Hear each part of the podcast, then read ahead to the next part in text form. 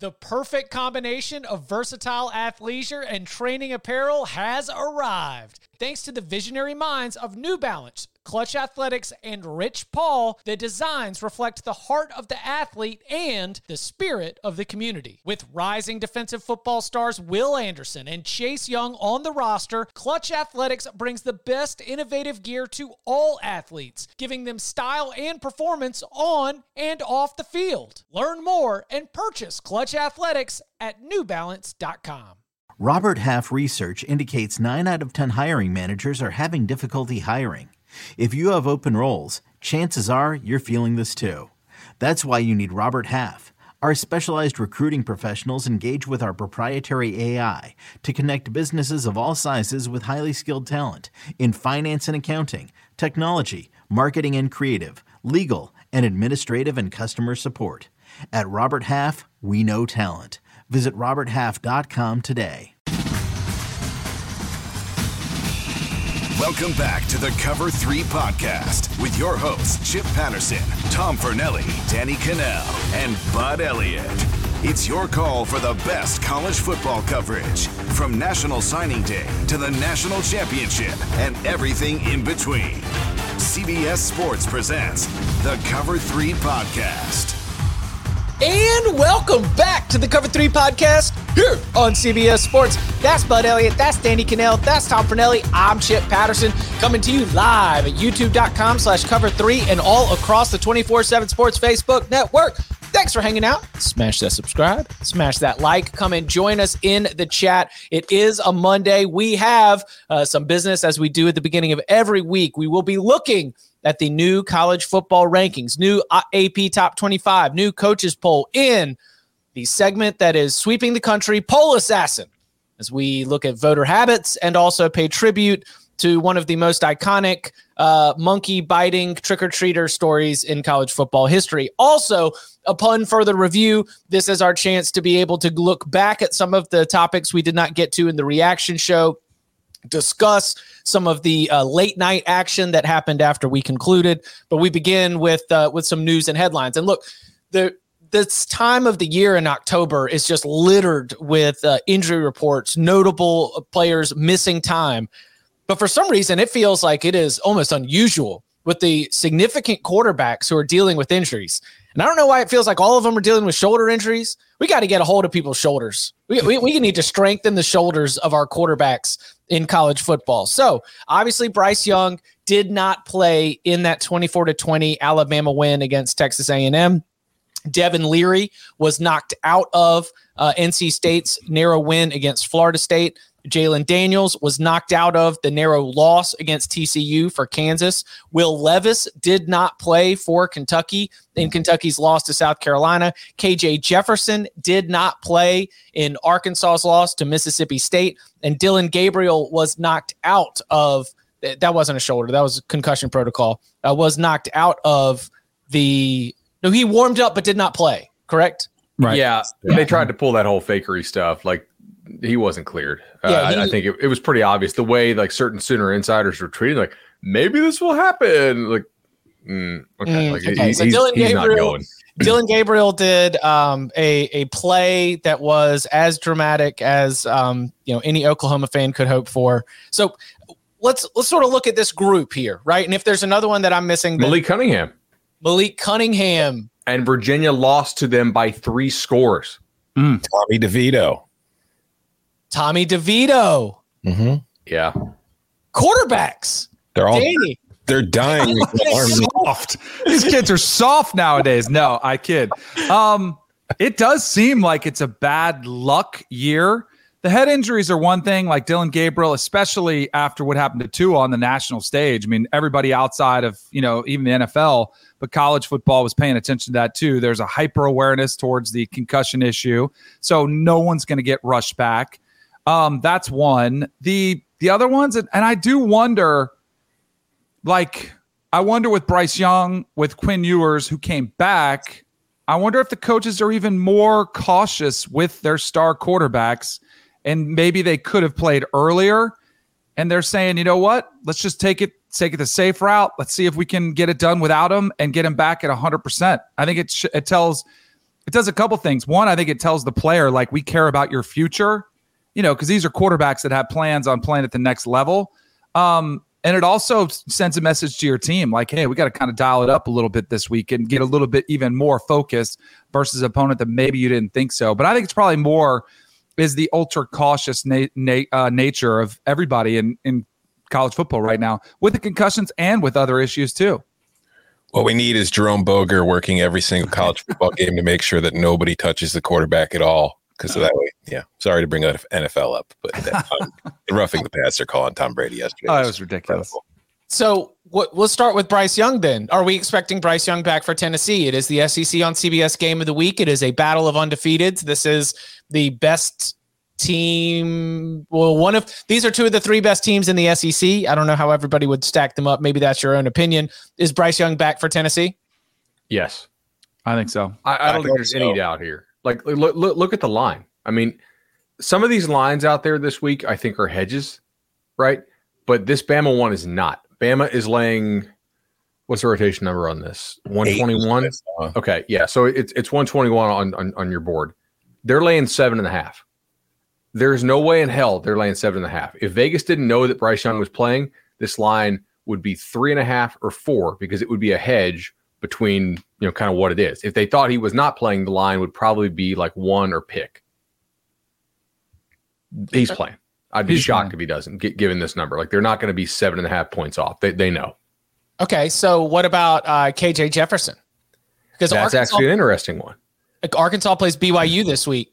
Arkansas is kind of leaking a little bit of fuel. And look, BYU needs to get this win because we're, I mean, we might get to this in a pun further re- review. We might not, but like BYU, a team that we were really excited about early in the season, is very close to sort of, you know, falling into this outside the top 30, outside the top 40.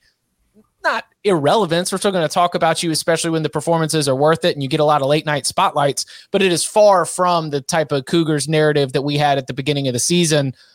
Uh, both these teams have a lot to gain. What do we think about KJ Jefferson? What is the severity of that? And can Arkansas beat BYU if Jefferson doesn't go? Can it? Yes. Would I be highly confident? No, because I mean BYU. What's at the core of their struggles lately is their defense was kind of soft all season long, and it's just kind of coming home to roost the last few weeks against some good teams. So Arkansas might still, even without KJ Jefferson, be able to take advantage of that. Of course, the other side of that is Arkansas has got some defensive weaknesses of its own, and BYU got back a couple of key players on offense this week. So I don't I think Arkansas can beat BYU without KJ Jefferson. I just think it's very much a coin flip at best for them. What do y'all think? I mean, I I think that he has a chance to play, um, but Tom is really right about the defensive injuries that they're facing right now. To me, that that's the biggest thing is that Arkansas just has a bunch of guys down on defense, and I, I would expect BYU, you know, to score 35 plus, maybe 40 right? That's a tough tra- that's a tough travel spot too. I mean, Arkansas has had a difficult slate here. They just ran all over the field trying to cover Mississippi State. Then prior to that, they played Bama, which was kind of soul crushing because Bama lost their quarterback and they still lost that game to them. And then they had the the uh, arc the excuse me the game against Texas A&M there in Dallas. This is a tough spot for them. Now somebody's got to get off the mat. I I think BYU is properly favored in this one, but I think Jefferson could play. The other thing is like Arkansas wasted about 20 minutes of that ball game playing the other kid instead of Hornsby.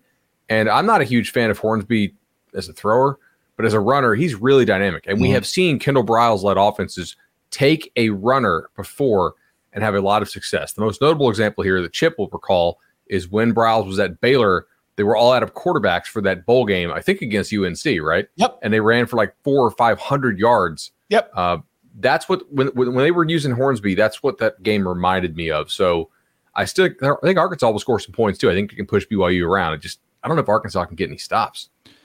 Don't if you see a quarterback dressing on the sidelines, warming up for one game, that you would probably see him the next. I mean, I guess you can't assume anything today's game, but I felt like KJ was close to playing this week, so he would be able to go the following week. But yeah, I don't. That's wild speculation. I mean, well, listen, and this is stepping way out of bounds, but I, I don't read Sam Pittman as somebody that would be trying to play those games. right? Because he told Ryan McGee before the game, you know, hey, you know, well, I don't know. We'll see. We're going to go out there and we're going to give it a go. So I, I'm expecting KJ Jefferson to play in this game and uh, and and you know, double double dose of Tar Heel right here. Cade Fortin, the quarterback who they started started his career as a Larry Fedora product. He was in there uh, near near the bottoming out of the Fedora era. Went to South Florida. This is his third stop uh, so far in college football as he is with the Razorbacks. But Hornsby, as you mentioned, Bud, much more effective. Yep. I, I do want to point out that we have 15 years ago, we had a season that is largely regarded as the craziest season in the history of college football, right? 2007. It was just totally wild. And there's a lot of wild things that happen. But I remember when we wrote about this at, at SB Nation, like a long time ago, a lot of this was actually predicated on quarterback injury. So uh, if you look at this, John David Booty was the quarterback of USC that year. They started out number one he gets hurt and misses the Oregon game, which they lost, and he also broke his finger against Stanford. You, that USC team was extremely talented. They only lost two games, and a lot of it was they didn't have their starting quarterback. Matt Flynn was really dinged up and had to leave the game against Kentucky, which they lost in overtime, and also against uh, Arkansas, which they lost in overtime. You know, if you look at this, Pat White missed a half, okay, against Pitt, which they lost, and he missed a half against USF, uh, which I think they also lost, right? So, I mean, like Pat White was a really dynamic guy. There was a couple other dudes uh, as well in this one. Tebow would, would, get banged up, but he still won the Heisman and played really well. And then uh, was it Dixon, Dennis Dixon, mm-hmm. played the game they lost at Arizona when he came out in the knee brace, and is like he like visibly collapsed on the field. So if they start piling up, they really can impact the the playoff race and, the national picture. Like it, it's weird that we have this many they're not really at the very top of the sport, I guess, but we've seen a weird season before, largely uh, or not largely, at least in part as a result of a lot of quarterback injuries. I think you're staring it right in the face and you don't see it. What? You mentioned it. Who, who was USC's starting quarterback at the start of 2007? John David Booty. Who's Oklahoma's backup QB in 2020? General Booty. General. The Booty principle is leading the crazy seasons. Any year in which your uh, quarterbacks are injured and one of them is named Booty, weird stuff is going to happen. Um, Will Levis is not dealing with a shoulder injury. He has a foot, and that was his absence uh, played a role in the 24 to 14 loss to South Carolina. Kentucky is playing Mississippi State at home this weekend. Do you think that we will see um, Will Levis back? And if he's and does how much does his absence or availability impact your read on that game? A lot. I mean, I know, I know we give Will Levis a lot of crap for being, you know, chosen by so many as the number one pick in the NFL draft, but I think it was pretty obvious in that game against South Carolina. The the drop off from Levis to who else Kentucky has on that roster was pretty stark. And I mean, Kaiya Sheron was 15 to 27, 178 yards, two touchdowns, and interception. Not really the running threat that Levis is. If they don't have him against that Mississippi State team, which did just put up 40 on Arkansas and has looked pretty solid all season long, I don't think Kentucky's beating the Bulldogs. They're going to be four and three. They need Levis back to have any chance of winning that game. You know what? All this is pretty revealing and it's pretty obvious, but still, I think it's harder than ever is the depth at quarterback is almost impossible to build because if you have two good quarterbacks, one of them's going to leave. They lose. Yeah. So like the drop off is pretty dramatic in a lot of these programs, and it makes it really tough.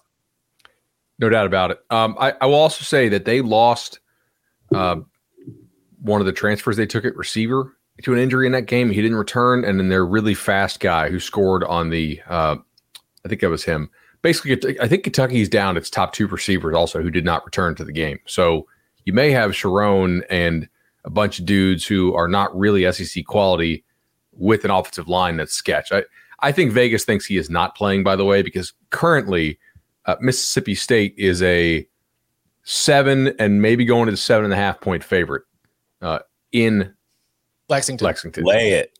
Yeah, yeah like lay it. That that that thing opened three and it was to seven within about an hour or two. Uh, to me, that says somebody knows something. And, yeah, and if you look back to last week, like what Kentucky was like an 11 point favorite when the line was originally posted against South Carolina, and that thing had just shrunk down to like four. Yeah, exactly. I mean, 11 and a half for it. Levis over Sheron after seeing Sheron is probably like a six point adjustment, maybe seven. And those two receivers, it's sort of a snowball effect. I, I would, yeah. And I'm not, well, should we say this Mississippi State take or do you want to just hit it now? Well, I, oh, yeah, hit it. Let's go. Mississippi State is on a weird run here. And there was a team a couple years ago. I'm trying to remember. It might have been like Minnesota three or four years ago. It was played Minnesota a, played all backup quarterbacks mm-hmm. on the way to being a 10 win team in 2019. Mississippi State, right? Max Johnson gets hurt against them. Last week, they don't have to face Jefferson. This week, I'm guessing Levis is out. Uh, their numbers are going to be inflated in, in all these power ratings. And you're going to need to manually move them down because they're they're going to be winning these games by more than they should. Could Mississippi State beat Alabama? No. No. Well, uh, that, that, was no, that no, was too no, fast. no, no, no. Mississippi State does not have good offensive tackles this year. Bama can pass rush the hell out of them without blitzing, and they will be fine. Yeah, but Texas A&M sucks, yeah. and without Bryce, without Bryce, Texas A&M also nearly beat Alabama. So, I mean, I think Mississippi State's better than Texas A&M. I think too. If you you you can get rid of the ball pretty quick in that system, mm-hmm. you know, if you've got some get it, you know, and you you can stretch the field. Yeah. All right. We'll see. I'm gonna. I wouldn't pick the upset, but I think they have a chance. I, I think Bama's more gettable this year, you know, especially without Bryce Young. Obviously, I mean, I think Texas was stretching the field vertically, challenging them, you know, getting pretty aggressive with it, and they had some success doing it. So I think I think uh, Mississippi State could. I think Mississippi State's a good football team. You are correct, and they are catching a lot of breaks.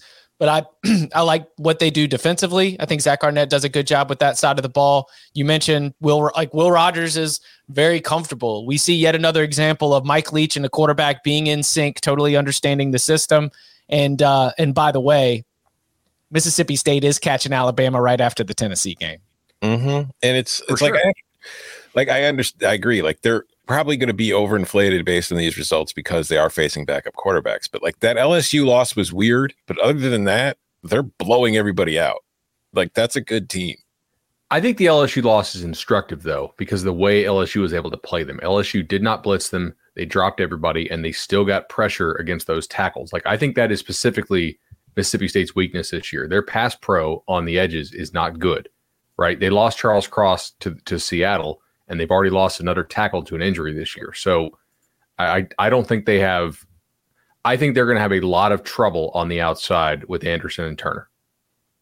Just like it's more of a matchup thing than a power rating number thing. I Bama can drop everybody and get get get pressure with minimal rush. And also, you know, to Just like LSU did. The the the sort of tease here is like, could Mississippi State win the SEC West? Could the Egg Bowl be for the SEC West? All of that is so much fun to imagine. I think Mississippi State, it ultimately comes down to the fact that they draw Georgia. Like they play Alabama, they play Georgia. It's going to be very tough to finish with the best record in that division, even if you're able to get one of them uh, and expect to be able to do that. So, also with, as you mentioned, Bud, already having a conference loss to LSU. All right, we got. Oh, also on that Egg Bowl, uh, just announced Michael Trigg, probably the best pass catching target on Ole Miss, is uh, likely done for the year with the broken collarbone. Mm. That's not good. Not great. Um, I mean, also, everything's coming up Bulldogs. We, have second in the West. We've got uh, some breaking news in the NFL. It doesn't always impact college football, but man, it feels like this one might. We'll get to it in just a second. Uh, real quickly, Devin Leary. Will the X-rays were negative. No official announcement on his status for Syracuse. Can NC State go to Syracuse and win if it doesn't have Devin Leary? I'm gonna say yeah. Yeah. they didn't have. They're not a juggernaut, though. No, that game's a lot more intriguing without him. They I mean, didn't pass for a single yard in the second half, did they? No, they passed one, for like negative five yards. Yeah, there was yeah, one right. pass attempt, and it was behind the line of scrimmage. Mm-hmm. and Thayer Thomas threw it. Don't get me started. I look. I mean, I'm sorry to go off about 20 seconds away. both of these uh, defenses really know each other, by the way, right? Because they they, they, they yeah they both run that that that three three mm-hmm. stack thing. Like they're going to know each other pretty well. Uh, Syracuse to me is a team that's better than I thought they would be. In the last couple games, they have looked a little bit worse. They were somewhat fortunate to beat Purdue They really kind of screwed around against UVA. The best unit in this game, I think, is NC State's defense still, and maybe by a lot. So there's some chance that NC State wins some kind of ugly, low scoring game here. But quarterback wise, they really look look lacking. There's an extremely high chance that this is an ugly, low scoring game. Yeah. And like Yeah, somewhat What's the total on fortunate, this? somewhat fortunate is very fortunate. Syracuse ran the PI offense, and Garrett Shrader threw one completion that mattered. It was a really good one, it was right in the breadbasket, and I was I was happy to to see that be able to to to work out for the Orange. But um, yeah, no. Oh, uh, last one, Jalon Daniels for Kansas. Bean came in and was cooking. Bean I was saying, of all these, yeah, of all the ones we were looking at, I was like, I tell you what, of all the backup situations that we are discussing here in this segment, Kansas does appear to have the least. Jalon Daniels is still tremendous, but Bean did a pretty good job against TCU when he had to come in there.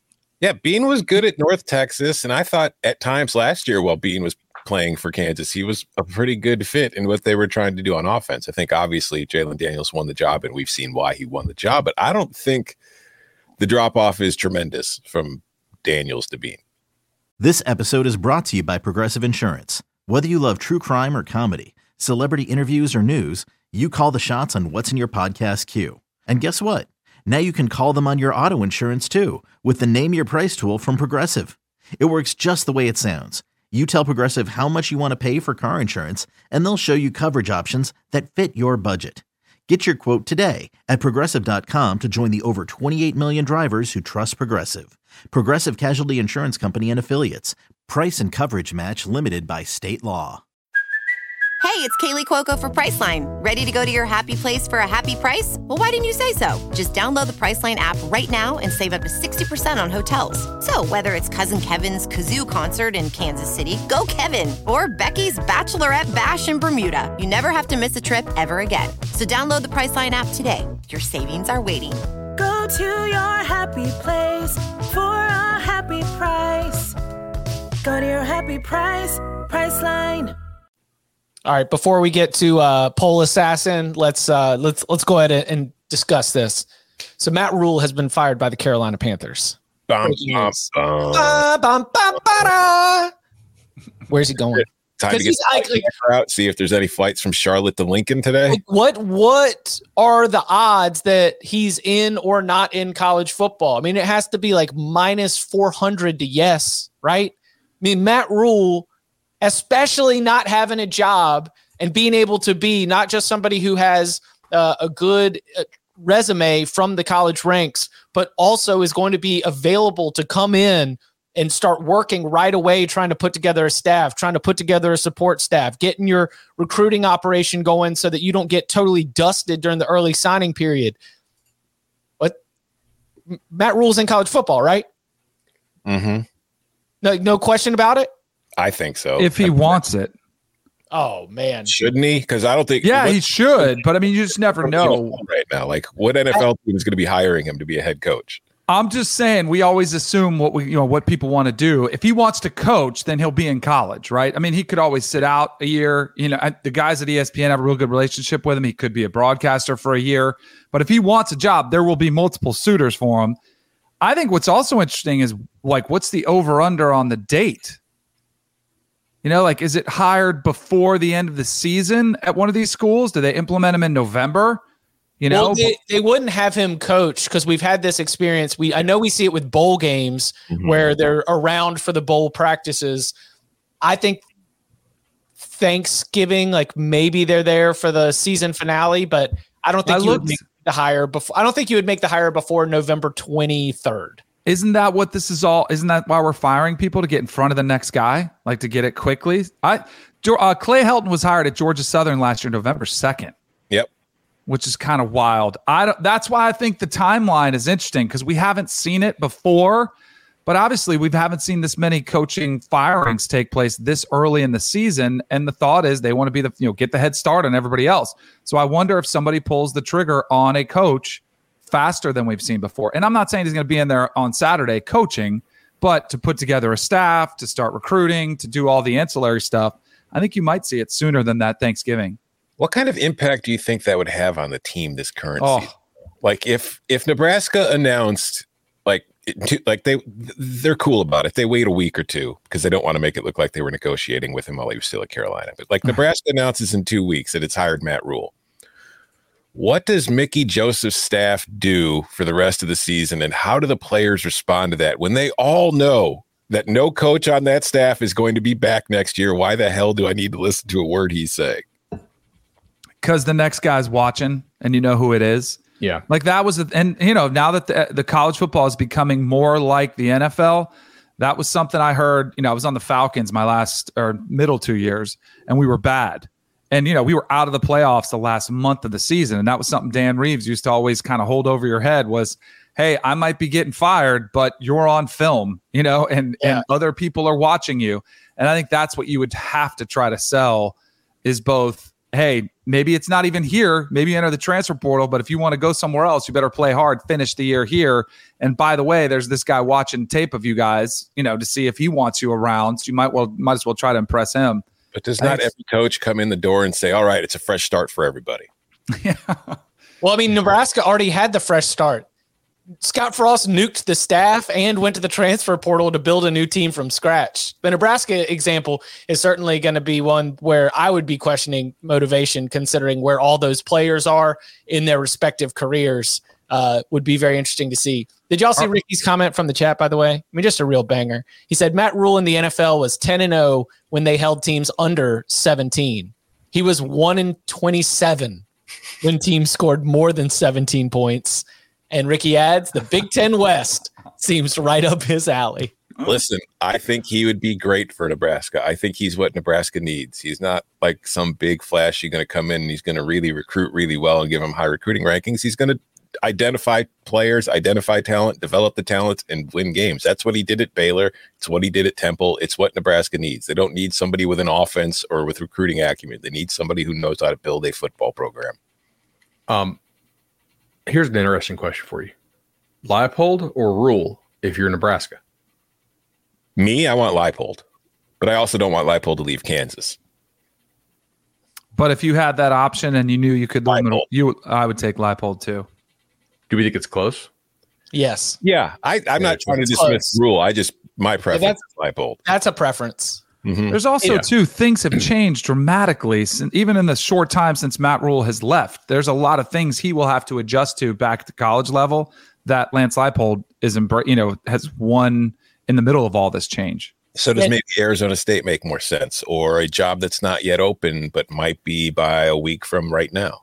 I mean, he has 40 million coming to him from the Panthers. That there is also the option that he doesn't want to get back into college coaching immediately, not because he wants to take a break, but just because he doesn't find the spot that he wants. Right. Right. Absolutely. That's why I was like, he could t- spend a year in broadcasting like Chip Kelly. You know, you go to the NFL, doesn't work out, sit out a year, kind of survey the landscape. When you're in it, you get to kind of really dive into all the different schools, the different options, and then handpick one that you like the best. Let uh is it Mullen is from New Hampshire, right? Originally? Yes. Really? Yeah, he's he's he's up. He's a Northeast guy. I, yeah. oh man, let's let Mullen and yeah. Rhule just chirp back at each other. Pennsylvania, New Hampshire, just just get it all going. That whole that whole vibe. Oh, you got got to check check tape. Got to check tape. So he, he's living in Atlanta though now. I'm pretty sure. Who Mullen? Yeah. Yeah. That, that's where I think that's where his son plays high school ball, and he's posting these, these videos of him doing wakeboarding and stuff, living the buyout life, enjoying it. Would yeah. would Rhule work at Auburn? It's an interesting question. I, I Auburn's a fishbowl, man. Yeah, I don't think so. I don't think he'd get nearly the amount of time he would need, and I think that's Auburn's problem. I think they need somebody to kind of come in and rebuild that thing, and nobody's going to get the amount of time there. That's one of the things Nick did successfully at Bama. Like, I think he was able to play on Bama's desperation right? Because they had gone through so many coaches and they had just had the NCAA scandal as well with Albert Means about seven, eight years years prior. And he was able to get in there and just say, leave me the hell alone. Mm-hmm. Let me let me do my thing. Right. Like I, I got up there and publicly said, I will not be the next Alabama coach. And then I mean, Danny could probably say however long later it was, he was the Alabama coach. But when you hold out like that, you can gain a lot of leverage. So I think that's kind of what Auburn needs in some ways, right? As a guy to say, hey, like get the hell out of my way, but also somebody who understands that you cannot outcoach other teams in the SEC. You will not outdevelop them. you will not outcoach them. You need to get similar quality players. That's why Harsin's going to get fired because he was not set up to succeed in the SEC by his recruiting approach, right? Yeah. I don't know the guy's a bad coach, but like he's a very bad recruiter at that level. So, yeah. yeah. Auburn keeps rearranging the furniture instead of fixing the house's foundation. That's why I think they will hire an AD before they hire their new head coach. Like they need they need an AD to kind of keep some of these folks in check. So mm-hmm. what's the order of operations? Do you think it's fire coach, hire AD, hire coach, or is it yes. hire AD, fire coach, hire coach? I think you want to clean slate it with the AD. So you fire the coach first, then you get the AD in there, one of the interesting Auburn questions, and I, I, talked to an Auburn guy this weekend, as you guys know, because we're trying to figure out like, do we need to be ready this Sunday or next Sunday, or can like, I, I, mean, I go to the pumpkin patch safely without yeah. ruining my chance to be able? Does your wife want to take fall photos on a Sunday? Which day uh, are we not going to have to, you know, go go rush home to do an, an Auburn fired emergency pot? Uh, next Sunday, I think is probably not the right day to go take those fall photos. I look. One of the problems is who do you make the interim at Auburn. Because the coach? Oh, Cadillac. Okay, but he has no head coaching experience. Doesn't matter. Like yeah. And the, the other issue is, I mean, the coordinators are both Harsin Boise guys because he remember Mason was like, I'm getting the hell out of here. This place is a disaster. Uh, the, do you want that? Or, I mean, you in theory, you could just let Harsin play out a little bit longer and then just get everybody a little bit madder at them, you're not going to win games either way. They just lost two more offensive linemen last week, by the way, which, you know, mm. I, do you want to put that on Cadillac? Are those coordinators going to listen to Cadillac? Because if, like, if I'm if I'm Kiesau or uh, who's the other guy, I'm not listening to Cadillac Williams. That guy's never never been a head coach, never been a coordinator. He doesn't really run a room. I I think if you get really weird, if you yeah. put Cadillac in a position where he's running the team, but you're letting the coordinators coordinate, I think that would work. Kind yeah, like I think it's I think interim coach is a job any one of us could do. Everything's already streamlined, schedules are in place. You take care of the offense, you take care of the defense, I'll handle the media and game day decisions. Let's go. Bam. That was made for me. Yeah. right. Vibes. There's, there's reason Ed O just absolutely thrives at it. Right. That's fair. So the home games left. Uh, they they play at Ole Miss this weekend. Then they've got uh, Arkansas at home when they return from an off week on October 29th. And the fact that we are approaching the off week is why so many have circled that after the game against Ole Miss as a spot when they might make a move on Harsin. Then it is at Mississippi State, Texas A&M at home, Western Kentucky at home, and then the Iron Bowl in Tuscaloosa. I see two wins max that was I said two. Hopefully. Yeah, I mean that max. Yeah, yeah. Would, would not go uh, much farther than that, but we we are continuing to uh, to track that. Is there any? We, have we mentioned would Rhule take Georgia Tech? No. No. Well, he, I've, I've got a, I've got one thought. I'll tell you that that might be in play for the interim for Brent Key to win that job. I mean, they've got two wins. Two wins. When I, I saw something, I didn't see the game, but they said it was getting more crowded. Like if you start getting some fan interest and get fans in the stands, he might be somebody that could play himself or coach himself into a job, which I think it was rocking. I'm like, I'm not saying that sarcastically. Right. No, was he was rocking. fired up. They yeah. want, you know, if they if they find some enthusiasm around him, I think you should give the interim coaches, if there's a response like that, you should absolutely give them first in line for the job interview process. I'm not saying you hand it to them, but you might have something there that you can get. And, you know, because when you do change, you start over, you start from scratch, which maybe what Georgia Tech wants. And also you find out what's out there for real. Like, if they know. had not hired or if they had not fired the AD, I could buy the idea of Key getting the job. I do not think because they're going to have to go hire a new AD who's going to have a new vision. He's not going to hitch his wagon to to the the interim from the old staff. But basically, as a rule, uh, not, I don't mean that as an intentional pun. like new ads are never going to keep an interim. It's just not going to happen. There's no there's no pre-existing relationship with them. It like they want to distance themselves from what happened in the prior staff. It it won't it won't go. I do think Brent Key will be in high demand as an O line coach though. Yeah, you know, I asked this initially as a joke on the Georgia Tech subject, but I'm kind of wondering if it's real now. is it possible that everybody on that team just really did not like their coach? Yes. Yes, I think so. For sure. Yeah. I mean, just confidently. Yes. Because it's it's not. I know that winning kind of changes the way a team looks and the vibe around it, but just watching that team in the last couple weeks, it looks like a far more interested team. So the um the reason why I would mention Rhule is that a lot of the uh the game plan, or at least as I understand it, that he took to building up Baylor was finding those players that were falling through the cracks in Texas recruiting. That he had a certain, you know, certain types, a certain mold. He he was looking for essentially, you know, three stars that were going to be able to fit into his system and then be able to play at a championship level with a little bit of development. I know that we talk about, you know, the what what it's going to take at Georgia Tech. Maybe some kind of unique plan like that where you are maximizing on trying to find kids around Georgia or trying to find kids that uh, are not getting looked at by Notre Dame at some of these private schools that might have the right height, weight, speed, but just might need a little bit of meat or might just need a little bit of training or we need to flip their position.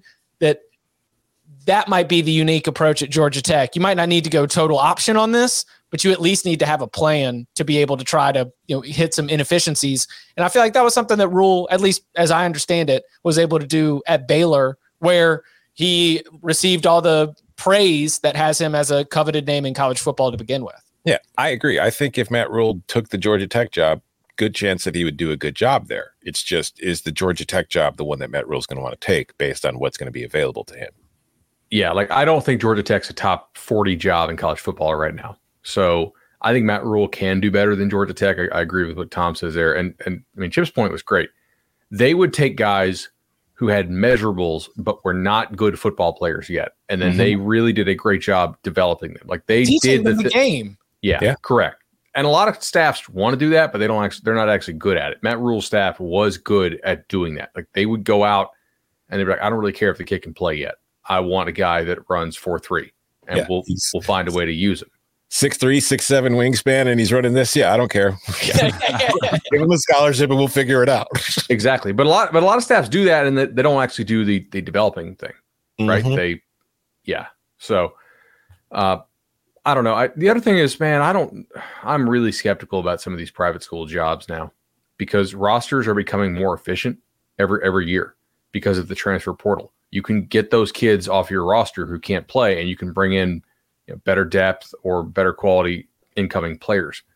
And Georgia Tech, like Stanford, like to some extent Northwestern, some other private schools too, you, you are going to have a hard time getting in enough transfers there to offset the good players that you do lose. I think they're in trouble in this era. Mm. Coming up on the other side, our weekly look at the new college football rankings. It is Poll Assassin and Lots to get to, and upon further review, as we clean out the notebook from the weekend. Next. Should you ever set foot outside of the hotel, you will be shot. Don't miss the new Showtime limited series based on the international bestseller. For the last four years, I've been a prisoner. Why are they keeping you here? Starring Emmy Award winner Ewan McGregor. This is the brave new world that you dreamt of. Be very careful. You are still a prisoner here. Everything in this new world comes at cost. This is still my country. A Gentleman in Moscow, now streaming on Paramount Plus, only with the Paramount Plus with Showtime plan. Hello, everyone. It's Micah Richards here. You might have seen me on CBS working on their Champions League coverage over the last couple of years. I wanted to tell you about an exciting new podcast that I've been working on. It's called The Rest is Football. It's me, alongside Gary Lineker and Alan Shearer, two absolute legends of the game. The show combines topical debate from the world of soccer along with outrageous tales from our careers. And I mean, outrageous. Just search The Rest is Football wherever you get your podcasts. All the best from Big Meats. Our guy DK has a heart out, so I'm just going to go ahead and say, ah, nose to go, nose to go, order for Danny, nose to go. Just, just let it off your chest, man. How that one hurt. Yeah, that was a rough one. That one hurt. Um, we won our second war. half was hard to explain away. What was that, Tom? We won our lock war. We did. We did win the lock war. It didn't feel quite the same as if we would have won it outright. I had actually taken them on the money line, and there was a cash out option at halftime. Like, I'm taking the full boat on this one. I want to see this sucker cash. And then back in the fourth quarter, I'm checking the cash out option's gone. I'm like, oh, dang it. We still had the lead too. Um, a lot of controversy, you know, questioning of the final sequence there when they're going in, and they of course take the shot for the end zone when they could have ran it a few more times and um, and kick the field goal. Much like the pitch toss they ran at LSU, which thank goodness we won that game, but that was still a questionable call from a lot of people. And I said I had no problem with it whatsoever. I totally understand the line of thinking. I think he, I think you trust your players in that situation. Hey, we're going to take a shot at the end zone, and I'm sure it was. I don't know. Maybe it wasn't, but at some point you have to say anything except anything except a turnover. Like throw it out of the back of the end zone. You can have it incomplete, you know, whatever it is, and it's from the quarterback to the guy you're throwing it to. Everyone has to know the worst pass, worst possible outcome has to be an incomplete pass. That's it, and then you go on and you kick it. So I had no problem with the thought process. And the kicking game is shady. It's as bad as it's ever been. I mean, he's three under- of nine against FBS teams so far. Mm-hmm. Like that's not a that's not a coin flip that he make makes that field goal. Right. It was. It's a very and against Wake they stopped kicking extra points, which you don't see in college. They were just like forget it. And I know he made the one before halftime, but I don't care. I still think that is a and and and by the way, if that ball isn't picked, then you let him kick it. You know, then you say, all right, it's in your hands. You're your only option here. But if you had an option to take a shot at the end zone first, then I have no problem with that. The only thing I would say is if you're going to take a shot at the end zone I would have probably taken it to Johnny Wilson and said, all right, he's six, seven, you know, throw it in the back of the end zone, more of a jump ball, let him get it or nobody else. But that wasn't the play call. And it there was something off. I mean, the throw was overthrown. The receiver looked like he kind of slowed up. I don't know if there was a miscommunication. Yeah. I, obviously was the worst case scenario. I, I Danny, I I think Jordan thinks that Pittman is is going to the corner. Like if yeah. they, they scored on that player, like it, it's it's an option route. Like he, he can convert it. And like the corner did a pretty nice job stacking him, and so Pittman kind of cut it off. And I think Jordan thought he, he, was going to run through it. Well, the corner's thinking I ain't going to give up a touchdown. no, the right. corner, sit corner told the media. Corner told the media after the game he knew the play. I mean, that's kind of like like the kid for for Bama saying that that he, he, he saw Jimbo mouthing hey, Evan, Evan, Evan, Evan. Ah, that was yeah. my favorite. No way. I mean, you got the game on the line. You're in Tuscaloosa. What play call are we doing, Evan? you know, it, it, it was a nice play by the corner, right? And I don't know, it wasn't that nice to play. He was sitting I mean, there and just caught it. Yeah, but he, he, he did he did stack him pretty well. Yes. Uh, the other thing is like Johnny Wilson. Why was he available for Florida State in the transfer portal, a team that has had a garbage passing game the last two years prior to this one? Because he never played big at Arizona State, and he always had drop problems, and he had three drops or definitely two, depending on what you think of the other one, three drops in this game. So if you're if you're Jordan Travis, you're like, man, maybe Johnny just doesn't have it. If you've been in any FSU practices, you know there's days Johnny Wilson doesn't catch anything. So, yes, he went beast mode against Louisville, but he's not super reliable. Mm. Yeah, I had no problem. Did if you he caught the ball the consistently, he'd be wearing an Alabama helmet, right? yeah. There's Did you have any problem with the with the process, the thinking process? I mean, I cannot count Ryan Fitzgerald to kick field goals for me. Right. Like, to me, to me, the one it's like, uh, the, the one before the halves, like, hey, okay, cool. You, you got a shot to hit this one. There's no real pressure. Like they're very fortunate they got in the situation anyway, just to try it. Like go out and take a big swing at this long one and, and see if you can hit it. Th- this is a little different. Like this is this is do or die. And I know I don't think you can trust him at all to kick a field goal. So I, I don't mind chucking the ball up. Like NC State dominated them along the lines of scrimmage for the vast majority of that game. You had three or four explosive plays in the first half that kind of hid the fact that they were having guys in their backfield the whole time. Mm-hmm. Like this is what we worried about post Louisville. Like you beat BC, pretty good chance you lose the next three because you're just that banged up. You need to get to the bye week and then hope to make a bowl game after it. Clemson coming to town this weekend. To your point, four point, four point dog. Four? Yes. Were you guys surprised at that? Yeah. Dusty said something to me this morning on the th- he's like I was like ah what is it 10 11 he's like no it's 4 I almost fell out of my chair I was a little bit surprised by that is that because it would be hilarious? I think it's because Clemson Clemson's got a lot of guys out in the secondary still. Yeah. But so, so no hands Wilson is going to light up the the back all the backup secondary players. Sometimes hands Wilson. Sometimes, sometimes Hans Wilson. Um, well, Florida State was uh, up in the top 25. They are not anymore. We saw a, a change over in the AP top 25 as Georgia took over the number one position. We saw from Alabama, which fell to number three. Alabama retained the number one position in the coaches poll. Uh, this was hilarious. The coaches poll, in case you want to know uh, how the coaches and or allegedly SIDs are feeling when they get to this point in the season when they fill out their ballots. Zero changes in the top 10. Just just the yeah, just filling out the exact same ballot uh, and move it all the way in. Uh, very very few changes eh, throughout.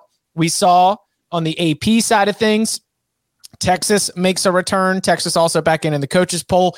Illinois ranked for the first time since 2011 in the AP Top 25. James Madison ranked for the first time ever as an FBS team as they improved to 5 0 with the win against Arkansas State. Uh, as you look up and down these two sets of rankings, anything stand out uh, as as we turn our attention to the new AP Top 25 and coaches poll? What stands out to me is I'm the only member of this podcast with a team ranked right now. So I'm probably the only one that even should be allowed to discuss the rankings. we don't even know what they're like. Big Ten West life, love it. Um, I, Cincinnati should not be ranked. I we didn't we didn't mention this one on on uh, on, on Saturday Night Pod, but they have hey. no good wins. Right, they screwed around with Miami, Ohio, and, and beat them late. They did not put away a bad Tulsa team. They screwed around with USF. They have a loss to an Arkansas team, which increasingly looks less less acceptable. Um, they are not playing all that well right now. I thought that Tulsa game was a blip, but yeah, South Florida's bad. and Had them on the ropes. They were a 28 yeah. point favorite in that game. And almost, the voters responded by moving them up three uh, spots because mm-hmm. they won, which I said was going to happen on Saturday. Yeah.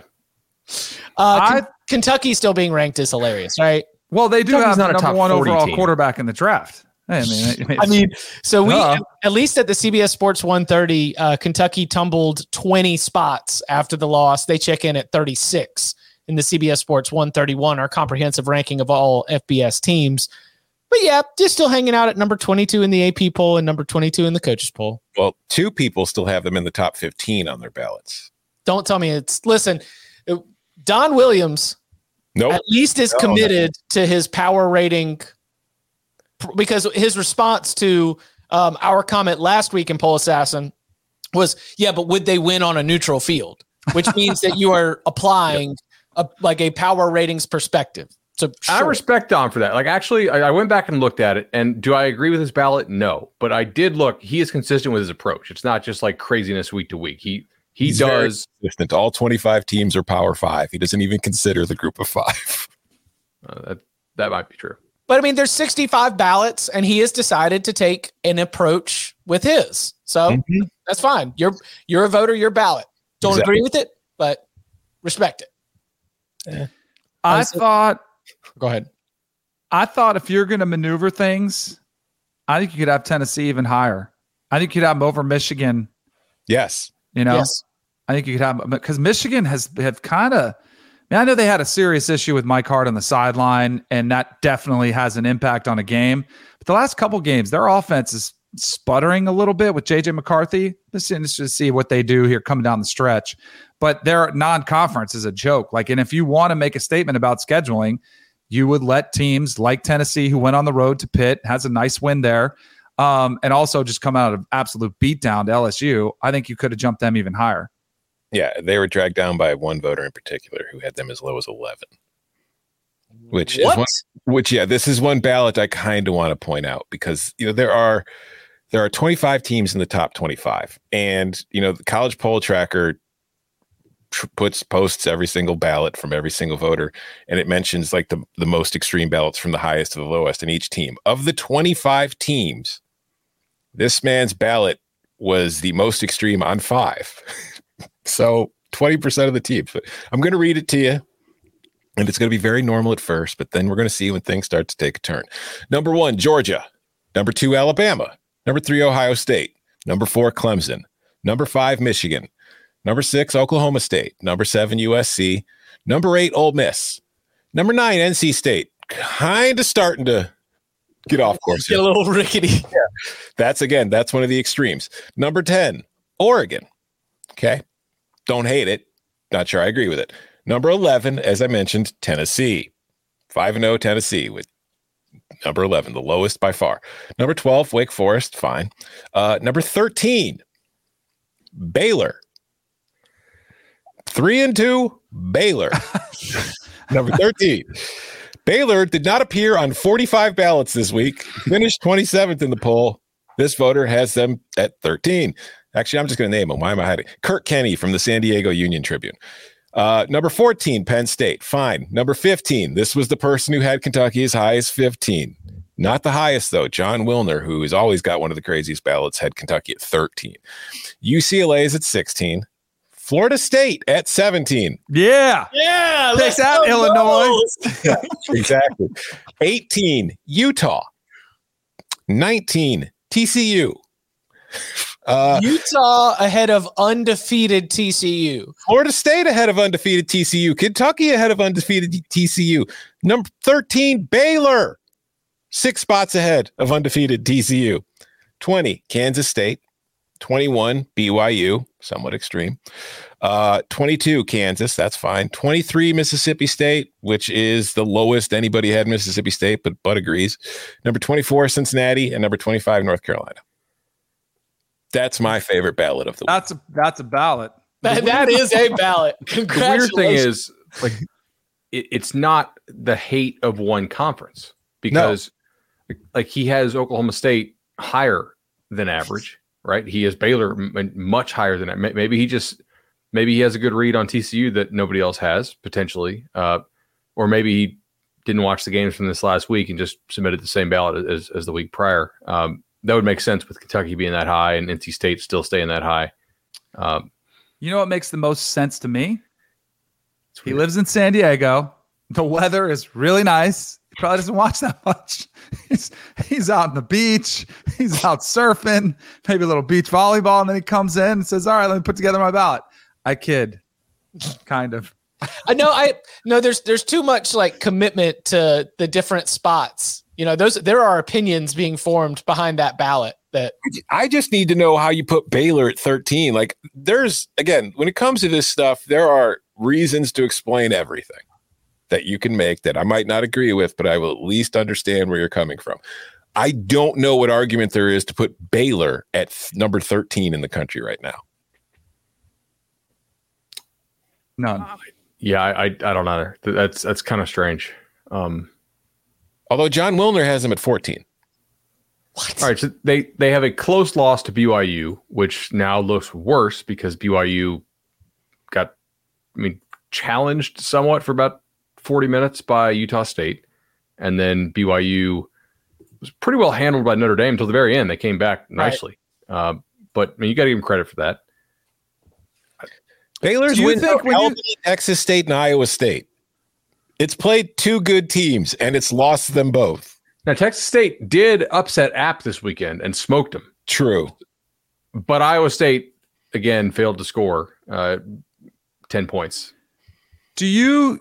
How do you guys approach that? Because you know, I, I thought I was more than kind to Tennessee. I put out my you know ranking yesterday, had them ahead of Michigan, and I had some Tennessee fans actually upset, being like, "No one else is beating three top twenty-five teams, and the way we beat them." How do you view those wins? Because you just said it, but and I agree with you. Like the win against BYU for Baylor doesn't look as good now. Is there a case that you could say, well, it was more impressive then because they were they were at a different spot, they were healthier, um, even though they weren't. I think they were without some of their guys. But do you know what I mean? Like, uh, like if as seasons fall apart for some programs, they get way worse. Does that I, make sense? Yeah, yeah, yeah, without a doubt. Like because I'm with you. I think you look at it when the season is over then you have a full resume and you look at what was the team you beat at the end. But somebody might say, well, when Florida was 2 and 0 or 3 and 0, it was way more impressive than at the end of the year when it looks like it, oh, it's just an 8 and 4 team or a 7 and 5 team. How many wins do you have against Power 5 opponents with winning records? When it's all said and done. Or even like as we're doing analysis now because right. on one hand I do hear uh, they were ranked and the reason they're not ranked is because you beat them. They yeah. like were a quality team, so that has to stand for something. But like LSU is not a top 25 team. Well, yeah, they were also like none of the three ranked teams Tennessee beat are ranked anymore. right, Pitt, Florida, and LSU. but Florida has a winning record. Mm-hmm. LSU has, has a winning record. has a winning record. Yeah. And Pitt has a winning record. Yeah, I kind of take the same approach as you, Chip. I don't really care about ranking as much as are they good. Like I don't care what the opinion of them is. It's just How many how many wins do the teams that you have beaten have? That kind of thing. Mhm. and also you do have to. It's it's an individual basis, too. Because you do have to take in some context because, like we were talking about earlier with Mississippi State, it's hard to remember. But at the end of the year, it's like, oh wow, Mississippi State beat this team by this many points, but they didn't have their starting quarterback. So it's like it's it's a case by case basis. But for the Michigan argument, what is the record of those teams that Michigan has beaten? Not great. And No, I of the worst teams in college football. I said on the reaction show when we were discussing the AP, like our predictions, I think Tennessee Tennessee was at five on my Super 16 ballot. I think they should be ahead of Michigan. I think there's they've got a good argument to be ahead of maybe Clemson too. All right. Um, upon further review, we did throw it in the uh, we threw it in the headline of the entire um, video, so we might as well mention it. Can Texas make the playoff? So here's, I mean, obviously they have two losses. Yes. They would need to win out. They would have, when it comes to the college football playoff selection committee pretzel logic, the absence of Quinn Ewers to explain away a loss to Texas Tech and even maybe bring some context to the loss to Alabama. Totally. Mm-hmm. So if Texas wins out, that's a team that can make the college football playoff. Yes. Now they need help. Yes, they need a lot. You know, I mean, but I think with the parity we've seen this year, I think you could see that. Be, and that if there was a two loss team to get in, a two loss team with that situation would absolutely be the type that could do it, where you could have a you know an excuse, if you will. And I also think Quinn Ewers has to ball out, which he you know he's done already versus Oklahoma. But they have and they would need style points with Quinn Ewers providing those style points in the way home. But here That's is the recipe. here's the problem that they face. First of all, if you look at the Big Ten and the SEC, there's a very good chance, like we said at the beginning of the year, that Georgia, Alabama, Ohio State, and Michigan will all have zero or one losses by the time the season ends. They might both be undefeated when they play each other.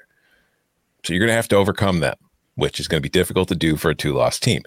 You look at the Pac 12, UCLA still undefeated, USC still undefeated. Oregon's looked very good outside that Georgia loss, although that Georgia loss could be a death blow when it comes to trying to figure out a number four team to put into the playoff. Clemson is undefeated. I don't know who in the ACC is beating them right now. In the Big 12, for Texas to win out and then Whoa, win the Big whoa, whoa! They got to play this weekend. I mean, they're only four point favorites. if they get past Florida State, then I just don't see any resistance. But Texas, to get through the rest of the Big 12, to win out means they get to the Big 12 championship and then they win. But the team they're beating in that game will have a minimum of two losses in this scenario because of the way things have to play out for it to happen. So they need Georgia, Alabama, Ohio State, Michigan all to lose. They need Clemson to lose. They need somebody in the Pac 12 to kind of fall apart. And all these things are possible. It's just, I don't think it's likely at all. But if they're oh, if they're very two loss, unlikely. very unlikely. I mean, it's highly unlikely. But if they're a two loss conference champ, and one of those games gets sideways, Ohio State, Michigan, or Georgia, Alabama, and those are a one loss team that you just saw get blown out, and Texas comes in with style points, I think that might be the one where they would be taking in a two loss conference champ with excuses would be taking over a one loss non conference champ. I, I I think it, it goes even further. I think that Texas cannot get in unless Bama's the SEC champ, Mhm. right? Because one loss non-champ Bama is going to go over two loss champ Texas. Yes, And they better hope Oregon doesn't win the Pac 12. Correct. If and Georgia's you, in probably conversation. need you probably need Bama to beat Georgia by a lot too, to where you can be definitive. Like, hey, you know what? We played Bama closer with our backup quarterback than Georgia just did with Georgia's starting quarterback, right? I mean, because it's still the two losses. I don't trust this committee to make qualitative judgments about teams. That they are going to look at that loss column first and foremost. The history, the entire history of the committee says that they're actually really lazy with this. We know the advanced stats they're given are not really contextual, and they take out things that are pretty important, like margin of victory. So, uh, I, I I don't trust the committee to put them in. I they would be a fascinating team in the 12 team playoff era, though. Like Mhm. I think they're a top five, six team power rating wise in the country right now. Like on, think- on, a, on a neutral field, are you taking them or Michigan? Right? Texas. Are, are you take? Yeah. Are you taking them or Clemson? Clemson. Texas. I might take Texas. Right? would take Like I, there's probably. I think there's a couple teams that I, I think are coin flippy with them right now, and I would still like in a rematch. I would still take Bama. Right? I would still probably take a Georgia or definitely an Ohio State, at least on on my power ratings. But they they could do it. I mean, this is possible. They, they need they need what undefeated Ohio State, and they, they, they need probably two lost Michigan, two lost Penn State. Mm-hmm. Um, But let Clemson lose at Notre Dame in Yeah. South Bend Yeah. in early November. Mm. Listen, I like I said, it's not very likely, but anything is possible when you have the best quarterback in the country. I think 11 and 2 Texas with Quinn Ewers as a Heisman Trophy finalist is the best chance that we have had in a while of seeing a two loss team in the college football playoff. I do think that the Heisman is a two man race right now. By the way, like And Stroud? Hooker it's, it's, it's Stroud and Hooker, and if Hooker doesn't win this weekend, then it's Stroud. Man, His numbers are just completely nuts. it's hilarious. Yeah. Um, Oregon actually could be a thorn in the side here for Texas because, well, there's two ways. They could win out in dominant fashion. They actually moved the ball in Georgia. Like if you go back and watch that game, they had drives. They just had such poor field position to start. They could have a 60 yard drive and get no points on it. Uh, but they are also uh, like they're your number one power rated team in Vegas right now in the Pac 12.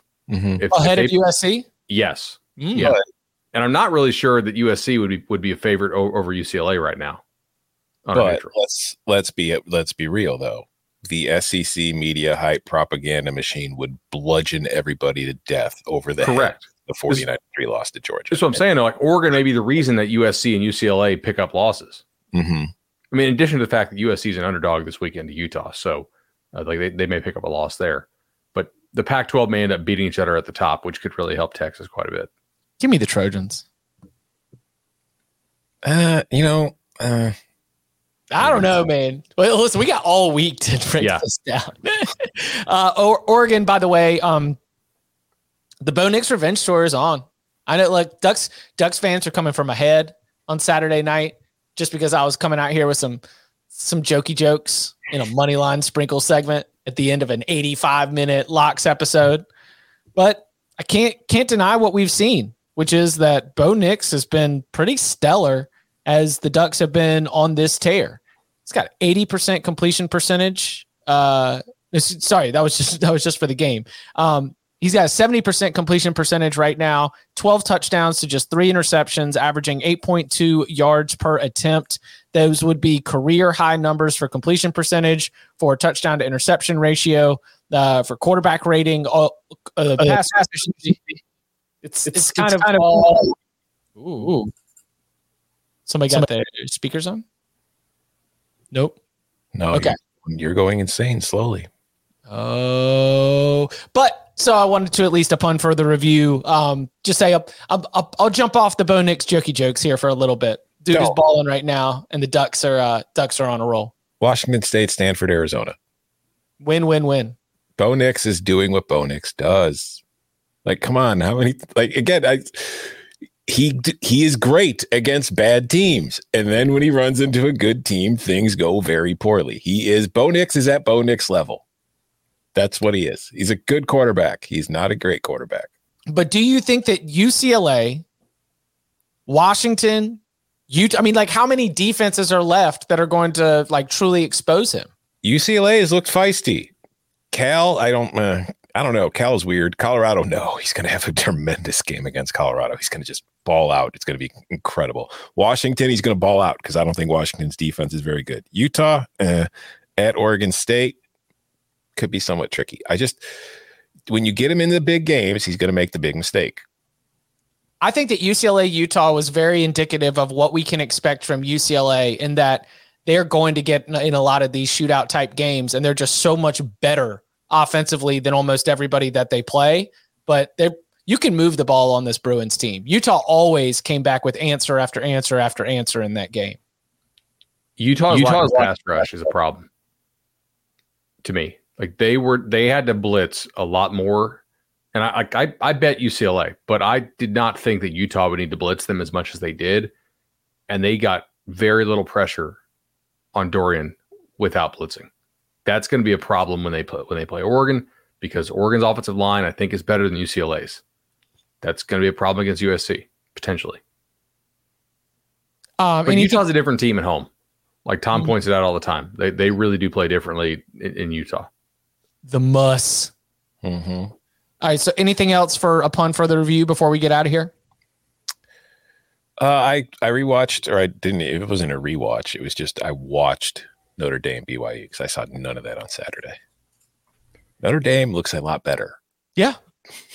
BYU, eh, not so much, but Notre Dame's looking a lot better. Also, I saw the stat that Marcus Freeman was 0 and 3 before converting to Catholicism and is 3 0 since converting to Catholicism. So get out of here we found out what was wrong. The Lord giveth. um, let's see. I mentioned we mentioned earlier. I, I, think I might be done with BYU. They they made that score look better than the way that the game played out. I did have a decent amount of eyes on that game, but I had to bail on it when we were doing pod prep and I was finishing with writing. And so when I saw the final, I was like, "What happened?" I felt like everything that I'd watched for about three quarters was Notre Dame totally in control of that game. So, so not gonna, not gonna react. react. Yeah, it was a fun game, but I never like. I mean, it might have been because I already knew the outcome, but yeah, I would agree with that. I never thought there was any real problems with that for Notre Dame. Bud, you got anything else?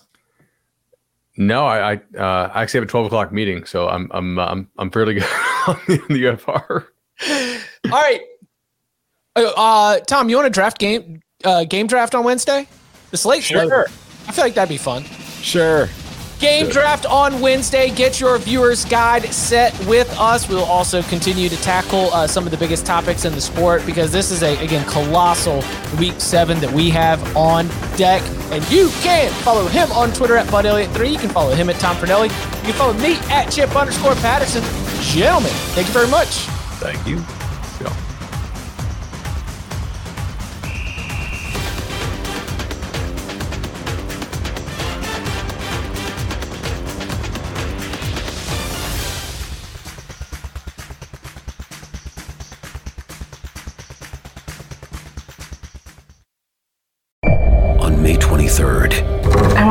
To normal. What's normal? The Paramount Plus original series, Evil, returns. We've already hunted werewolves, demons.